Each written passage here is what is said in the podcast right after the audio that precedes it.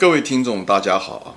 今天我们继续讲这个机构投资者的弱点啊，这些基基金经理的弱点。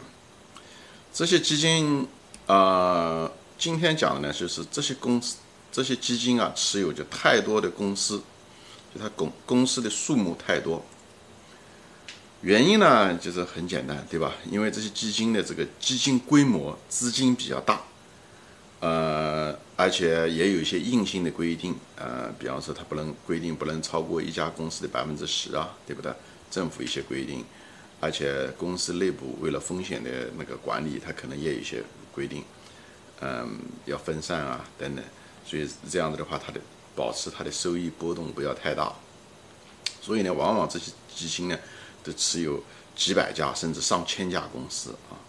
呃，股金就是不像股金，就中国和美国都是这样，基金都有这个特点，都是拥有大量的公司啊。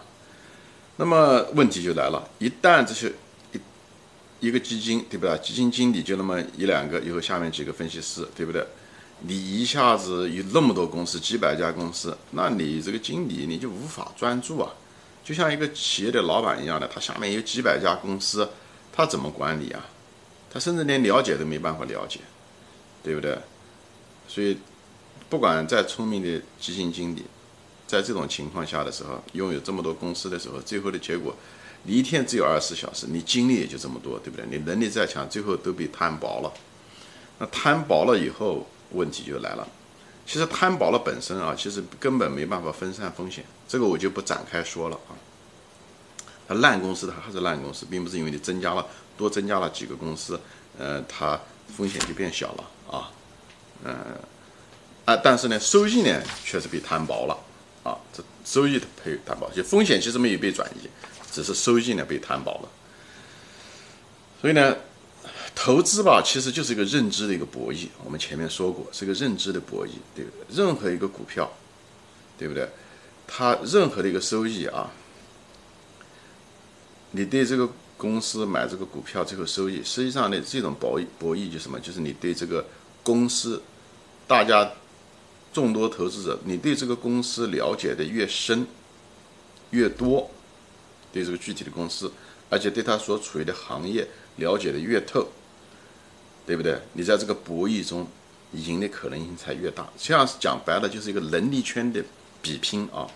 所以呢，你不管你是什么样的人，你你是一个基金经理，你把你的精力，你再聪明，对吧？就像一个说过，就像一个巨人吧。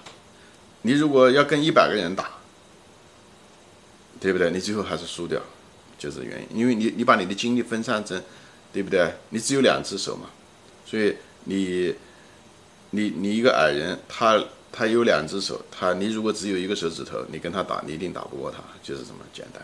所以能力圈很重要，就在这。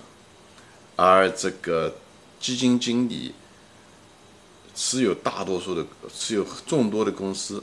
就把他的能力圈无限的降低了，实际上就是死敌，就是他持仓股票数目过多，就是能力圈的死敌，而绝大多数的基金都有这个毛病，所以他们的能力圈都不行。所以你不要管那些基金经理多聪明，这些东西都没关系，跟他的收益没有关系，因为他完全是被摊薄了。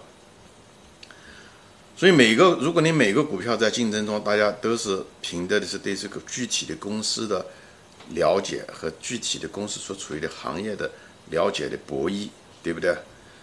那么基金它在某一个每一个公司的收益一定不行，因为它被摊薄，所以它即使它有几百家公司，最后它的收益还是很低，对不对？因为是个平均值嘛。所以呢，这是它的一个死敌。而作为一个个人投资者呢？我们就有这个优势，对不对？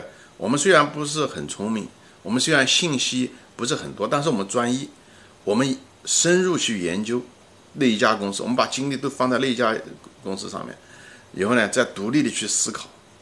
那这样的话，在资金上面，我们虽然处于弱势，但却可以集中我们的精力和能力圈，最后可以重点突破。这跟打仗很像，弱敌跟强敌的时候。弱敌能赢的一个最根本的就是要集中兵力打打强敌的一个弱点也是一样的，就是我们就是集中能力圈深入，这样的话通过能力圈来获得博弈的胜利。他们大，而不强，我们呢是小而强。就像这关系就跟跟压强和压力的关系一样的，对不对？压力看上去那东西很重，但如果在一个很大的一个平面上，其实它无法突破那个平面的。但是呢，我们在那个点，在专注来那个点，专注在那个公司，我们就可以产生很大的压强，就像锥子一样的，就可以刺破很多东西，就这个道理，好吧？这就是我们个人投资者的这个优势，这也是持仓持有股票公司太多。是这些机构投资者的一个弱点，这也是为什么他们的收益长期无法呃提高的，就是超过指数的原因所在，也是这，这是他们的本质决定的嘛，这是他们那个特点决定的，嗯，好吧，今天就说到这里，谢谢大家收看，再见。